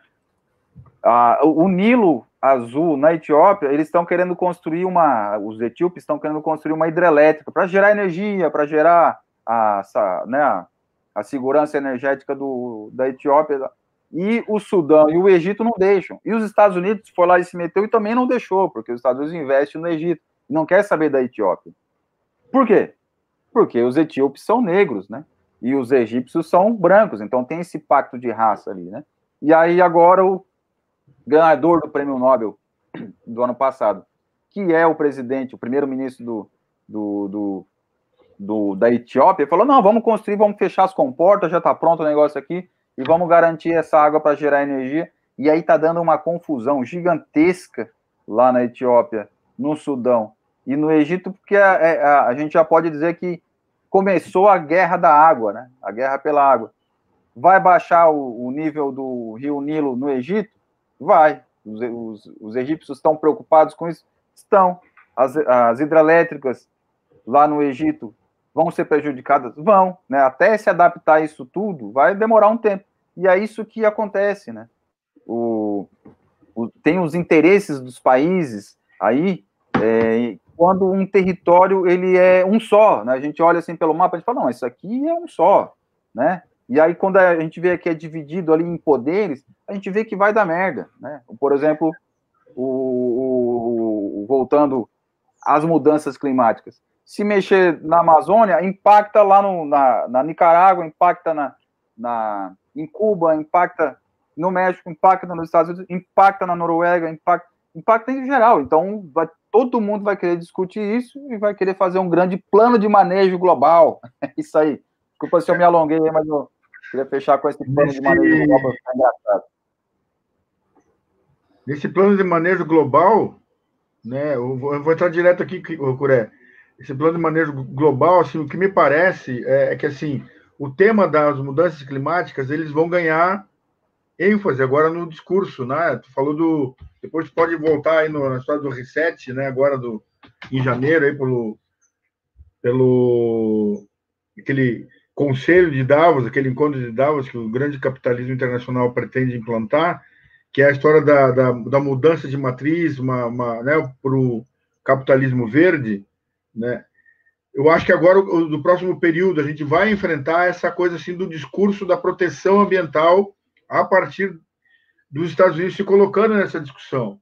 Se vão efetivar algumas medidas, isso é outra conversa, porque isso depende também do, do jogo das grandes transnacionais. Mas os Estados Unidos, enquanto Estado, vai entrar nessa discussão. O Biden já está falando de retomar imediatamente o Acordo de Paris, né, por redução de emissão de carbono, tudo, tudo mais. Então, eu, eu tenho a impressão que a gente vai experimentar um, um, um endurecimento do, da, do desmatamento intensivo na Amazônia. Vamos botar um pouco ordem na casa. Os, o, vai, vai diminuir um pouco essa avalanche do, do, do, da grilagem de terras a partir do, dos grandes produtores do agronegócio. O agronegócio brasileiro vai ter que se readequar a isso. Agora, é provável que o, o interesse norte-americano construa um consenso de aprovar a mineração em terra indígena. Eu acho que eles vão tentar, em, nome do, olha, vamos proteger, vamos desmatar, mas vamos fazer o, a mineração cirúrgica com grandes empresas, com tecnologia, com cuidado ambiental, aquela, aquela patifaria que eles fazem, e tentar cooptar, tu, tu desse a, a, colocar uma tentar cooptar lideranças indígenas para fazer isso. Olha, não vamos. E, João, Oi. É, a lógica é assim, né? É exatamente isso que está falando. A lógica é, em vez de garimpeiros indo lá e arrombando tudo e destruindo tudo desordenadamente, Vamos dar para alta tecnologia que explora né, cirurgicamente, e aí é possível. Isso o, o Bolsonaro já tinha fechado o um acordo com os Estados Unidos, né? A, a, a empresa canadense, aquela de que está explorando ouro ali na, na baixa, na, na no, no, no, vão ali da, de Belo Monte, a Belo San, ela também entrou com esse discurso, né? Não, não, a gente não vai explorar, a gente vai explorar só aqui nesse cantinho e não vamos, não vamos impactar ao redor, né? É bem isso aí, João.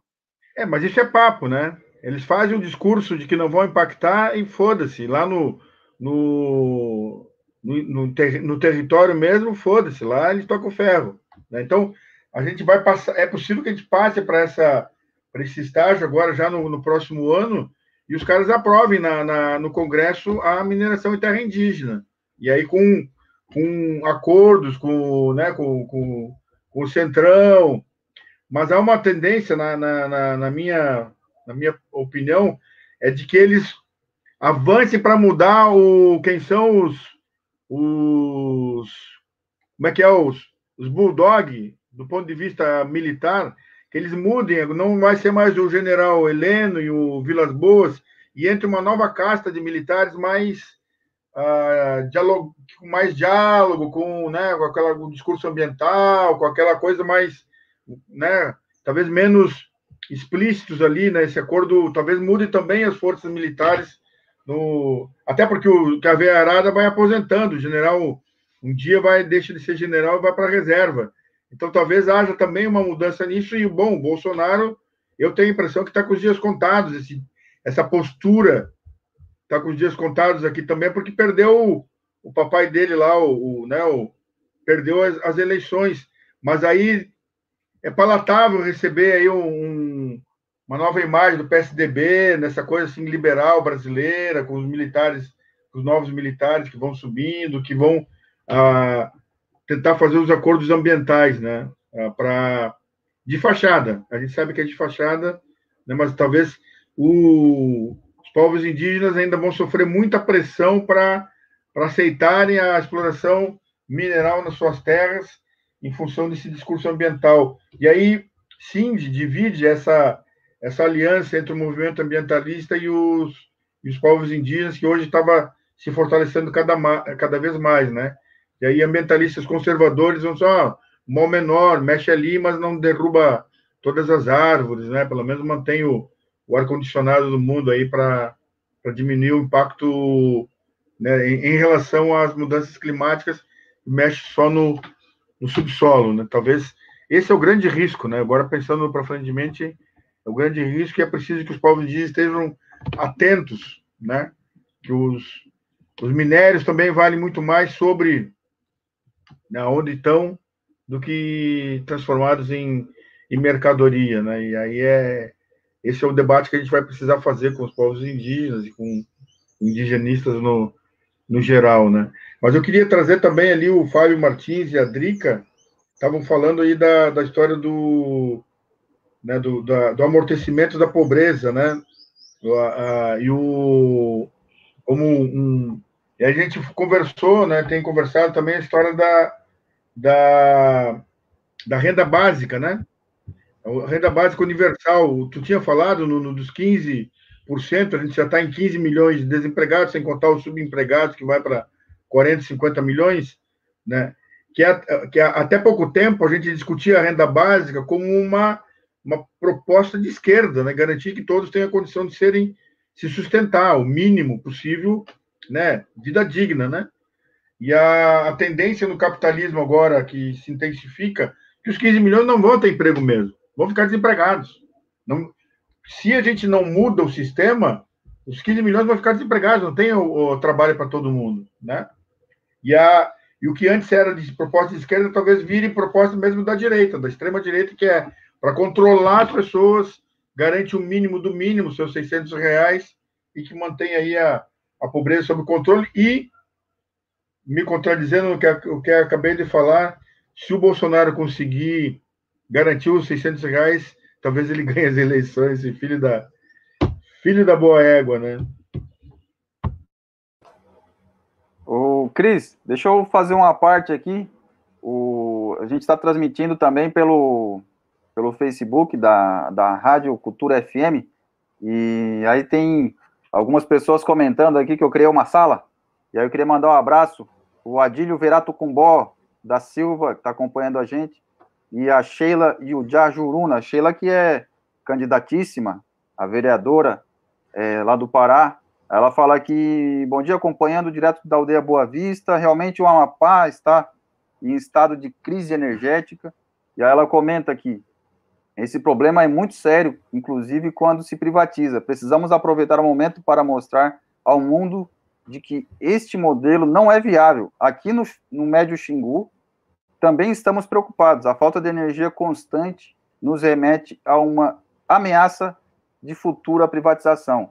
A Sheila Juruna, ela é uma das lideranças indígenas que foi lá ativista, né, no, no caso de Belo Monte, e ela está falando do lado da hidrelétrica de Belo Monte, está faltando energia.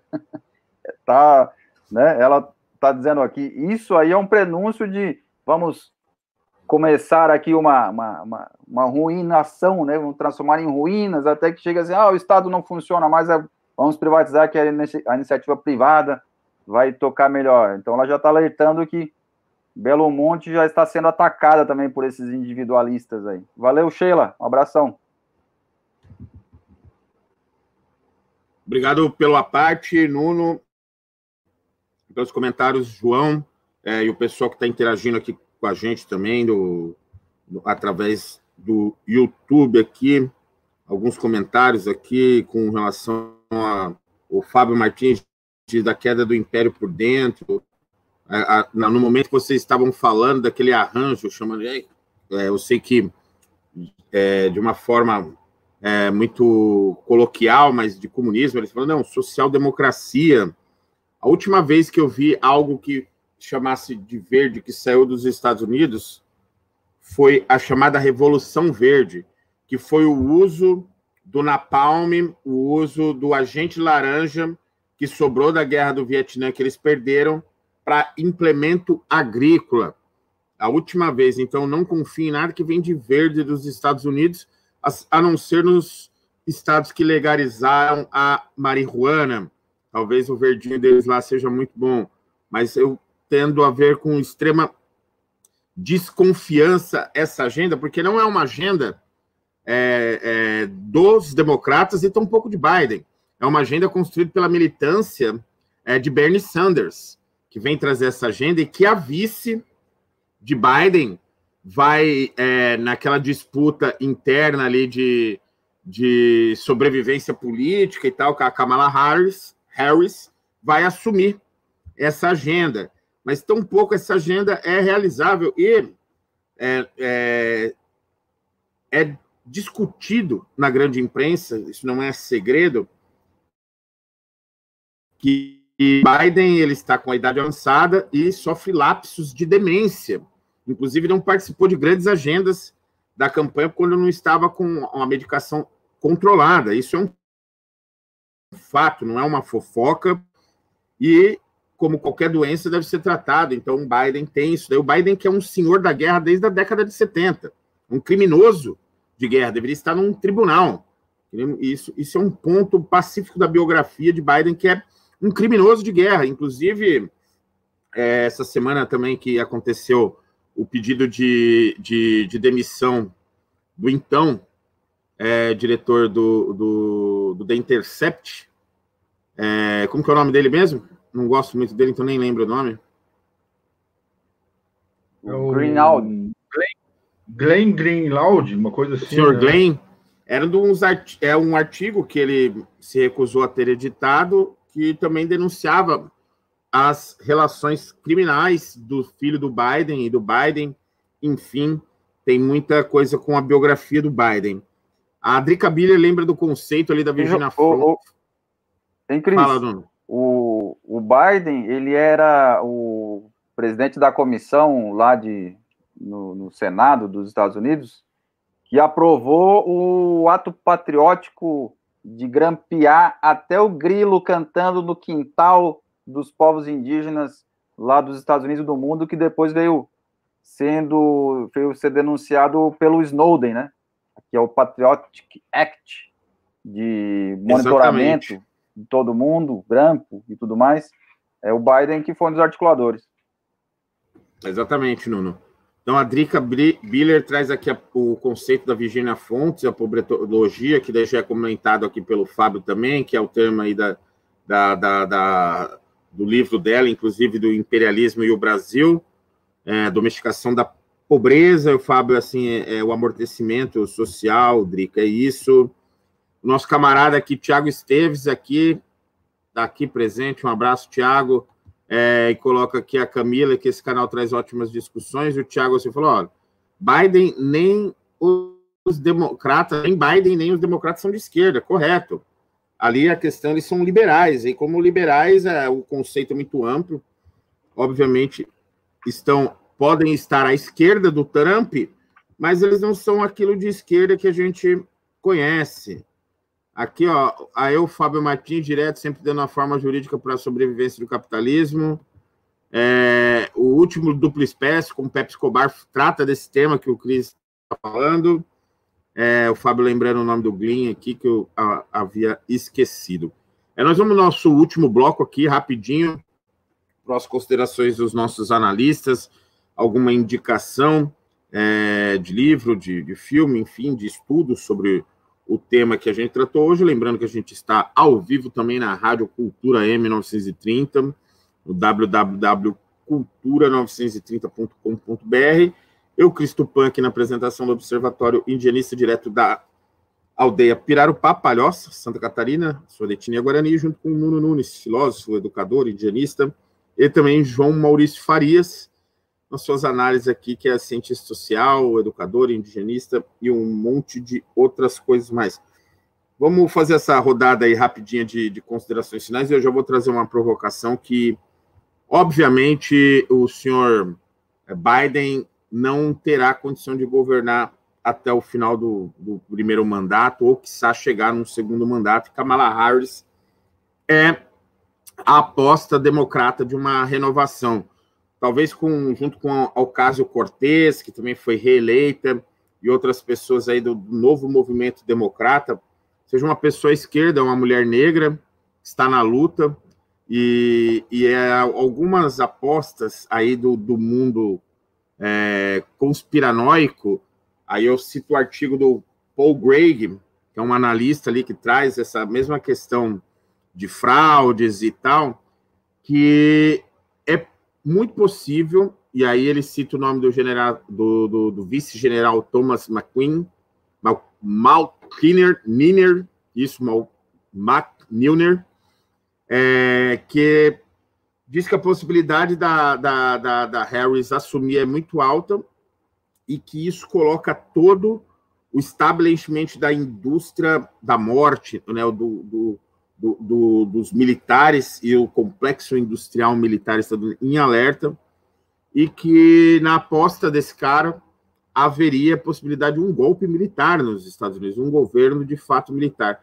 Considerando que nos Estados Unidos nós temos 382 milhões de, de, de, de habitantes, que apenas 165 milhões estão aptos a votar e que 120 milhões vão votar, nós temos uma densidade eleitoral e uma, uma certa é, forma de organização da eleição que causa sempre o tensionamento, mas que é resolvido nas internas entre republicanos e democratas. Na fala desse analista, ele coloca que até os republicanos é, que apostam que houve, que houve fraude não quer mais Trump por conta de ser o Trump e que preferem coexistir com Biden.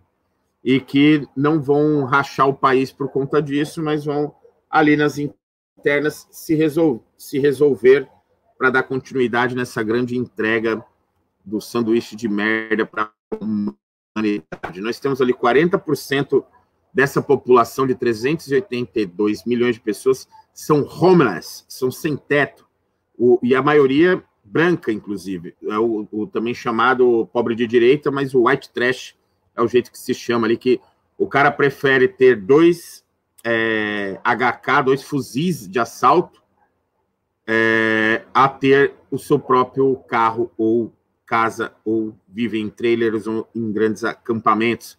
Prefere ter garantido isso do que ter trabalho, enfim. A gente colocou aqui, há também uma, uma, uma questão, concluindo e passando para vocês, que a defesa dessa agenda do New Deal é uma defesa para classista. Ela é além da luta de classes, e aí não tem uma questão, a não ser a menção ali de geração de emprego, mas não tem nenhum conteúdo de luta de classes. Mas parece uma agenda identitarista, que talvez, é, e aí afeto ao, afeto ao tema de hoje, que da imagética política, o que mais pode afetar para o Brasil e para o continente latino-americano na eleição de Biden é a, agress a, a, a agressiva campanha dessa agenda identitarista para classista, que não, não tem como elemento fundamental a questão da divisão social e técnica do trabalho e a desigualdade de países periféricos dependentes com relação ao centro do capital imperialismo. É, é, discussões avançadas à parte aqui, quero passar para o Nuno, aliás, para o João, fazer suas considerações, e depois para o Nuno, e a gente encerra o nosso programa de hoje. João Maurício, a palavra está com você. Assim, o primeiro, eu, quando eu falei da, da, da daquela história ali do, da agenda comunista, quando o Nuno estava. Na verdade, eu estava é, é, completamente irônico, né? Aquilo ali é tudo é, social-democracia, e no máximo se aproximaria com a, a, as possibilidades do, do que foi feito pós, uh, pós 29, que é o keynesianismo nos Estados Unidos, né? essa ideia de emprego, né, o Estado mais forte, investindo em obras públicas, tudo. Mas é nesse sentido. Então, estava sendo absolutamente irônico e que ah, esse movimento da extrema-direita, quando olha o Estado fazendo, aqui no, no, Brasil também, o Estado fazendo, alguns, o Estado com um BNDES forte, né, ah, induzindo alguns setores da economia, fazia um discurso de que isso é comunismo e que, na verdade, são, são possibilidades de, de experiências do, do comum, né? De, do comum, porque o neoliberalismo ele se coloca como uma possibilidade de, mesmo isso, assim, não tem controle, cada um por si, nem Deus para todos, porque é cada um por si mesmo e, e foda-se o resto, né? Essa é a, a perspectiva do, do neoliberalismo, mas é uma redução de que só existe neoliberalismo ou keynesianismo, né? Para além do keynesianismo, tem muito mais coisa e tem experiências muito interessantes aí no, no mundo que, que mostraram resultados muito mais interessantes, experiências socialistas interessantes, né? Mesmo que, que acabaram em algum momento até se, sendo sabotadas e do ponto de vista de uma experiência também de radicalidade democrática, né? Para mim, a, a Revolução Russa ela experimentou isso. Mas eu quero trazer, Curé, isso que tu, que tu colocaste, eu acho que é a, a, a, essa a perspectiva de que ou é luta de classes ou é identitarismo e elas são contrapostas, eu acho que elas não são contrapostas. Eu acho que elas podem e devem estar bem, bem articuladas. Eu vejo aqui no, no Brasil o tema do, do, dos povos indígenas, né, se firmarem, se colocarem suas perspectivas, ou mesmo do, do movimento negro, eu não vejo como uma uma um desvio do tema da, da luta de classes. Eu acho que ela precisa estar tá, é, é permeada, estar tá imbricada juntos, né? luta de classes, percebendo que a, que a diversidade de, de posições, diversidade étnica e diversidade de interesses fortalece, pode fortalecer as lutas da, dos trabalhadores e a, a luta por, um, por mudança radical do sistema, né? no caso do sistema capitalista. Não vejo como opositoras né? E para mim, a, a, o que a gente está tá percebendo, e para concluir, é que o que eu estou percebendo, não dá para falar gente, né? O que eu estou percebendo é que a gente vai, vai experimentar aí um, um período que, a, que uma, uma certa ideologia verde vai poder no, dar um, uma, uma. como se subsumisse algumas diferenças importantes que é preciso a gente travar e, e, travar com radicalidade, né? Então, essa tanto o que o, em outro momento a gente pode pode fazer um programa sobre isso, que é o esse reset que o Nuno está trazendo a partir de reset no capitalismo, né? A partir do, do, do, início do próximo ano, né? Que eu acho que é preciso que a gente aprofunde e não se deixe levar por um, um discurso verde falacioso que talvez se, se intensifique no próximo período aí a partir dessa mudança nos Estados Unidos. E, a, e essa vice-presidente, a Kamala, né? Kamala, Kamala Harris, ela, para mim, ela, ela, ela não tem posições de, de, de, esquerda, ela representa o setor ah, né? Ela vem como, a, como aposta do, do, do Vale do Silício, né? Para ocupar espaço de comando do Estado norte-americano e ela vai precisar fazer alguns acordos aí do, com, com, a, com os militares, mas eu não acredito no sentido assim de um, de um golpe de Estado, que eles venham a, a querer matar ela, como fizeram com vários outros presidentes, né, que atinge interesse do setor armamentista, em seguida querem já ou, ou destituir do, do, do como impeachment ou então mesmo assassinar, né? Eu acho que eu acho que ela não, pelo menos na perspectiva do de quem do, do talvez assim do Estado profundo que pega o, o Pentágono, pega as indústrias armamentistas, setores da CIA também do sistema financeiro, eu acho que ele ela é muito bem palatável para esses setores, né? Na medida que façam os acordos, não não vejo ali. Mas como tem um, um grupo muito fiel ao às posições do do Trump, ele cresceu muito, né? Essa eleição ela botou o Trump não perde feio, não foi uma lá 60, 70% contra 20, contra 30, né? Ele está ali, tá a diferença de votos ela não é muito grande, né, para ela vai chegar em 3 a 4 milhões de diferença de votos, ou já chegou. Então ela sempre tem os malucos dos Estados Unidos capazes com um fuzil na mão, são capazes de tudo, né? Como já já tem feito, né? Então fica aí a, esse recado aí para finalizar agora. Né? Obrigado, João. Vamos passar direto aqui para o Nuno.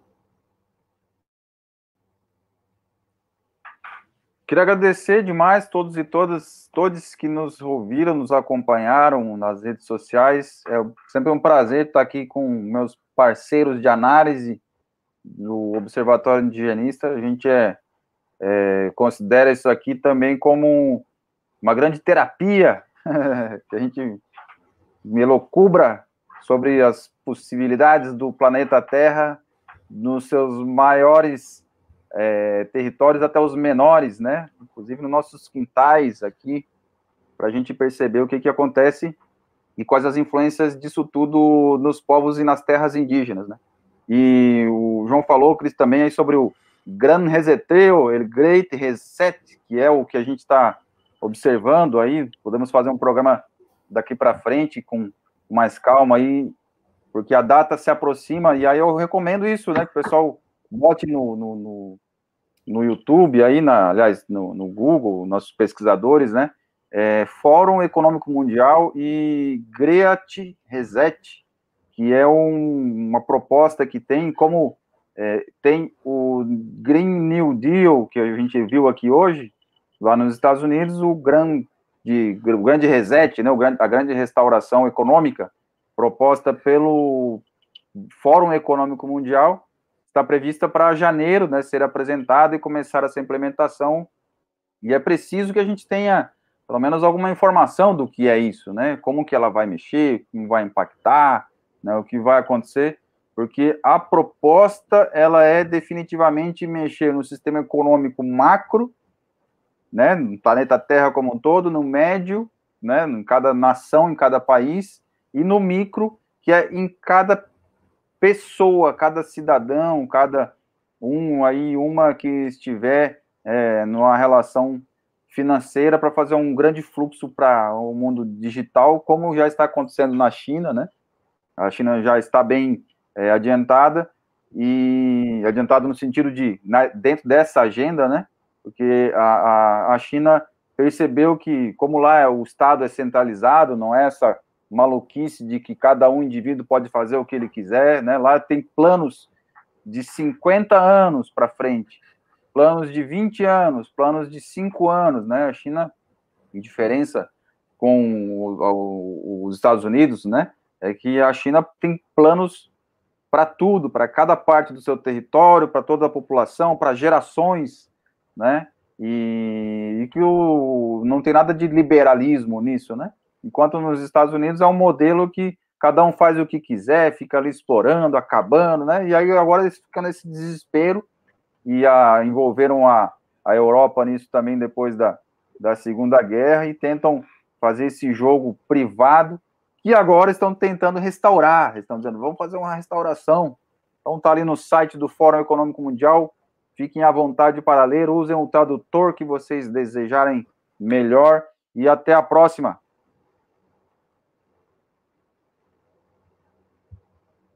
Obrigado, Nuno.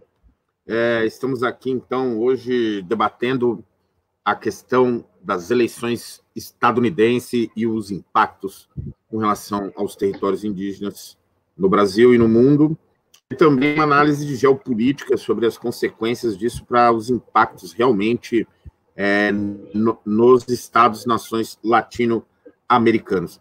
Nós estamos com uma audiência muito bacana, eu quero agradecer a todos aqui, ao Fábio, ao Jones, a Drica, é, todos que passaram aqui, o Curitiba, o Tiago Esteves, a Cláudia, enfim, a todos aqui, todas que estiveram presentes com, conosco mais esse dia de análise, a Thelma também ali, a Thelma Anitta, agradecer a vocês todos, todas, todos. É, quero deixar registrado que sábado que vem estamos novamente aqui em debate no Observatório Indigenista, indigenista tanto na Rádio Cultura AM 930 e também no nosso canal no YouTube. Nos fortaleça, curtindo, compartilhando, acionando, senão convidando amigos para assistir aqui, participem do nosso programa ao vivo todo sábado, 11 horas da manhã. É, nosso agradecimento aqui especial para a nossa audiência, nossa solidariedade aos parentes do Amapá, passam por esse, esse caos provocado pela privatização da energia elétrica. Um abraço para todos e todas aí, nosso carinho com o povo do Amapá. E como sempre dizemos aqui, não passarão, diga ao povo que avance, venceremos. Até o próximo sábado, às 11 horas, aqui no canal Observatório Indigenista. Um abraço desde a esquerda e desde abaixo. Não passarão. Não passarão. Venceremos. Venceremos. Um abraço. Diga ao povo que avance. Avançaremos, querido João.